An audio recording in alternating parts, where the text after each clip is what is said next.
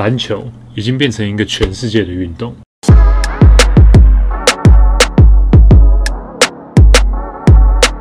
Hey, what's up? Your boy skip to my loop. NBA 能够有今天哦，变成一个这么大的一个联盟，跟一个人绝对脱不了关系，那就是他的前总裁 David Stern。那我最近在 CBS 的网站上面，我看到一篇文章，它叫做 David Stern's Legacy，就是这个前总裁 David Stern 他所留下的遗产。这篇文章整理了很多，就是 David Stern 让 NBA 能够几乎是起死回生很多的关键。那今天我们就来聊一下。NBA 这个原本只属于北美的体育联盟，它是怎么样从一个美国的边缘的小联赛，在三十年之内一下子变成席卷世界的文化现象？Alright, let's get to it。听到起死回生这个词哦，可能你会觉得有点不可思议，但这其实一点都没有夸张。在上个世纪八十年代，David Stern 接手 NBA 总裁位置的时候。整个 NBA 用陷入泥潭来形容，一点都不过分。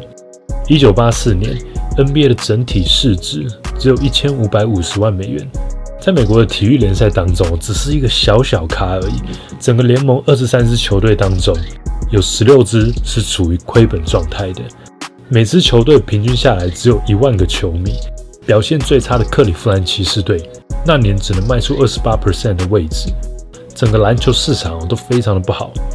时间快转，到了 David Stern 退休的时候，NBA 整个联盟的市值已经接近两百亿美元，是三十年的一千多倍。提到 NBA 的逆袭，很多人都会觉得说是因为 David Stern 眼光好啊，帮助 NBA 抓住了两个时代级的红利。第一个红利是电视的普及，在 Stern 接手之后。趁着 Jordan 出现的热潮，NBA 和美国全国广播公司 NBC 从1990年开始合作，全美转播篮球比赛。从这个图表我们可以看到啊，在和 NBC 合作的十二年当中，NBA 的冠军战收视率一度达到历史的最高，其中最高的一年达到了收视率十八点七，那是一九九八年公牛对上爵士队，Jordan 的第二次三连霸。第二个红利是全球化布局。在一九九二年以前，NBA 球员是没有办法参加奥运的。很多球员都是在大学时期打完奥运之后呢，才加入 NBA。一九八八年汉城奥运，美国队以七十六比八十二输给了苏联。在拿了铜牌之后，在 David Stern 的帮忙之下，传说中的梦幻队——梦幻一队成军了。十一位 NBA 全明星加上一个大学球员 Christian Laettner。在巴塞隆纳的奥运会上，平均赢了对手四十三点八分。赢最少的那一场比赛是金牌战对上克罗埃西亚的三十二分。梦幻队的鬼神纪录震惊了全世界，也让世界看到什么是华丽并且强悍的篮球。四年过后，来自南斯拉夫的 Peja Stojakovic 加入 NBA。九八年，德国人 Dirk Nowitzki。九九年，马刺选了来自阿根廷的 Manu Ginobili。NBA 可谓正式拉开了它国际化的序幕。直到今天，NBA 已经在欧洲、美洲和亚洲的十九个国家和地区举办了一百三十八场季前赛和常规赛。二零一九年，多伦多暴龙队成为了 NBA 历史上第一支夺冠的非美国球队。从二零零五到零七年，连续三年的年度 MVP 最有价值球员分别被 Steve Nash 和 Dirk Nowitzki 包办。包括今年二零二二年连续四年的 MVP 都是外籍球员，希腊的字母哥 Yanis a t e t o k u m p o 和来自塞尔维亚的小丑 Nikola Jokic。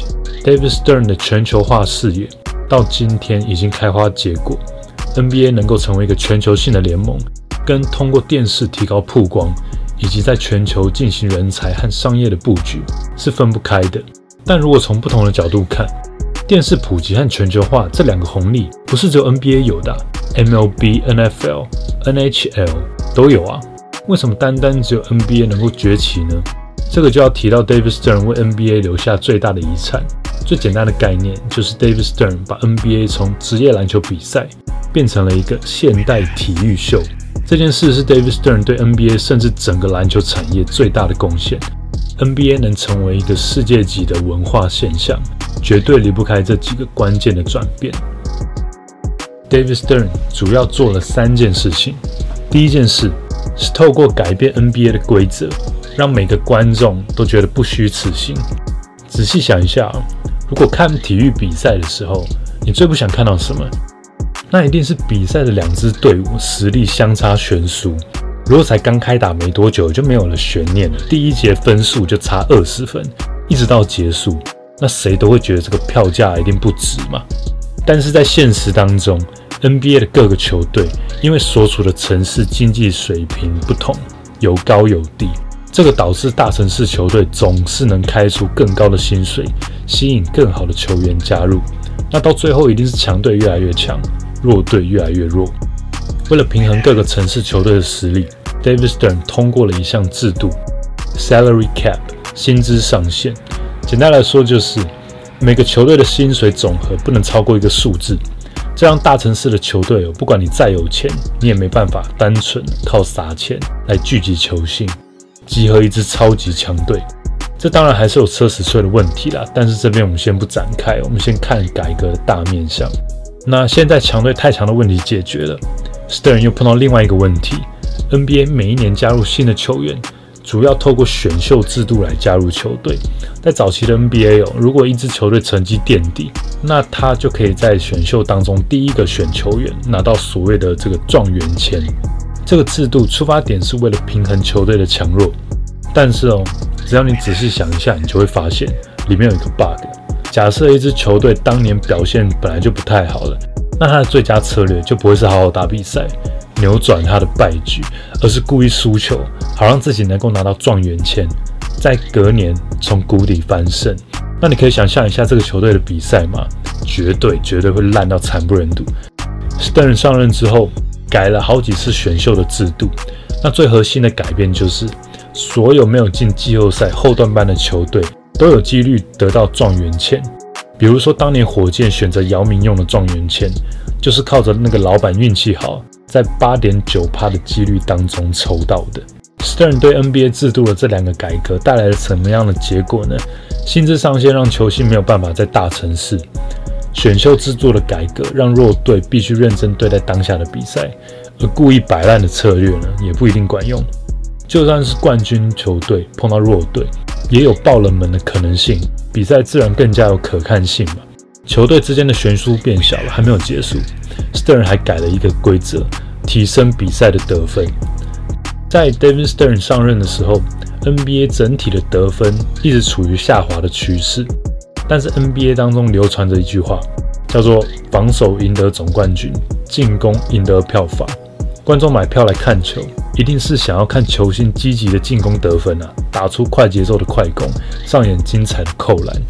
David Stern 非常清楚观众的这些喜好，他设计了一系列的规则来鼓励球员得分。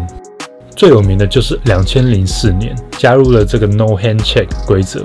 简单来说，防守者对于进攻者的身体接触必须要收敛。如果你想了解更多，可以去频道里的 Steve Nash 这一集复习。所以这让站在三分线外的小个子球员有更多的空间能够突破进入禁区，比赛也变得更好看。这个规则开启了一系列的后卫时代。在两千零四年之前的年度 MVP，除了一百八十三公分的 Allen Iverson，其他全部都高于一百九十八公分。所有的小个子球员，Steve Nash、Derrick Rose、Stephen Curry、Russell Westbrook、James Harden，都是这个规则的受益者。过去近二十年来，NBA 从一个身高导向的联盟，转向一个技巧导向的联盟。也形成了一个截然不同观赏风格的篮球。Stern 做的第二件事情就是改变 NBA 的主要产品。之前 NBA 在宣传上面更着重于比赛本身，但是在 Stern 上任之后，他将目光聚焦到了球员身上，把球员打造成有故事的产品。比如说上一个世纪八零年代最出名的两位球员 Magic Johnson 和 Larry Bird。这两位球员在球场下是非常好的朋友，但是在球场上分别属于湖人队和塞尔提克队。在这之前，这两支队伍在冠军战当中交手过七次，可以算是彼此的宿敌。所以 Magic 和 Bird 一下是敌人，一下是朋友，背负着豪门恩怨的故事，成为当年 NBA 的主推产品。在这个之后，NBA 对于球星的打造都离不开这样的故事。比如说飞人 Michael Jordan 好几次夺冠，前面都挡着 Karl Malone 和 John Stockton。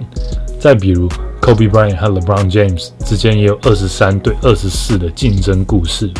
二十三号和二十四号到底是谁大于谁？有一篇文章这样讲：如果说 Stern 上任之前 NBA 是话剧，那他卸任的时候 NBA 已经变成了电视剧，甚至连续剧。也许没有那么纯粹了。但影响力、流行度和覆盖度已经达到了史无前例的高度。NBA 已经不是一个单纯的体育竞技，而是成为了一种有强大造星能力、强大娱乐性的大众文化。没错，如果我们去看 David Stern 对球员的要求，会发现他根本就像一个经纪人一样，对整个联盟的球员实行专业化的形象管理。有一个非常有名的例子，这个跟我的 Allen Iverson 非常有关系。David Stern 意识到，如果球员穿得更正式，他们可以更被尊重。所以呢，他强行推行了 Dress Code 服仪令，要求所有的球员必须穿着专业、相对正式的服装。虽然一开始真的很多反对的声音，我自己也很不习惯。但是在大家慢慢接受之后呢，有一个有趣的现象，就是体育馆的进场通道变成了每个球员的伸展 T 台，有非常多球员甚至都成为时尚界的红人。还有。如果球员做了任何有损形象的事情，惩罚也会相当严厉。也是在零四年，一场球员和球迷的大乱斗发生在底特律活塞队的主场。整个事件总共有九个球员受到惩罚，总共被禁赛了一百四十场。其中好几个被禁赛的球员，他们其实没有参加斗殴，只是在打架的时候从替补席上站了起来。对于最主要惹事的球员，David Stern 禁止他当年赛季剩下所有的比赛。如果你们有兴趣的话，可以去看 Netflix 的纪录片，它其实会有更多不同面向的探讨。不过最后这个惩罚决定哦，跟 Stern 的英文意思一样，就是非常的严厉，他没有在跟你开玩笑的。David Stern 通过这一系列的策略，把 NBA 打造成一场现代体育秀，有明星，有恩怨，有表演，有形象管理，这才让 NBA 成为了一个世界级的文化现象。虽然在这个三十年当中，David Stern 很多的改革都受到很多的批评，说篮球已经变得很花俏了啦，篮球已经不是我们之前所看到的篮球，已经不纯粹了，变得不好看了。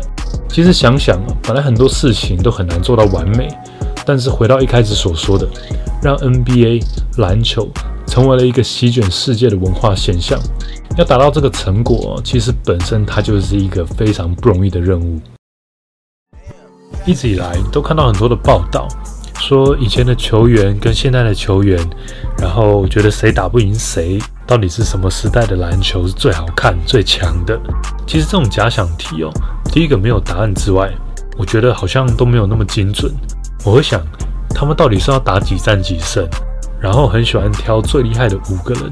那我在想，说是先发直接尬四十八分钟吗？还是有包括板凳上的球员，最佳第六人？其实哦，我们都知道，有的时候两队实力相当，就算七战四胜输了，搞不好多打个两场，结果又不一样。前面有提到，NBA 已经从身材导向的联盟变成技术导向的联盟。其实两种篮球都有它厉害的地方，我觉得这有点像《神鬼战士》跟《捍卫战士》，都是战争电影，只不过一个是近身格斗，一个是远距离，但都还蛮好看的。我的感觉。人们倾向喜欢自己第一次接触到的事物，通常都会喜欢最早开始看的篮球。我觉得也许是因为啊，那不是篮球，还包含我们很多的回忆。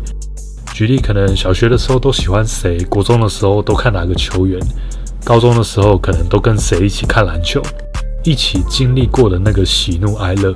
我觉得这些过程呢，才是篮球带给我们每一个人最独一无二，并且最美好的回忆。不知道你们心中会不会想一个问题，就是现在全世界上到底是足球比较大，还是篮球比较大？那我后来发现呢，这个问题其实没有问得很好，因为你说要大是观众比较多吗？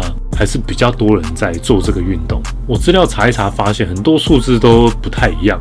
我后来想想，好像谁是那么大也没有那么重要。毕竟我觉得有的时候真正的厉害，它并不是靠比较而来的。刚好相反，其实真正厉害的是能够兼容并蓄，心中无敌才无敌于天下的。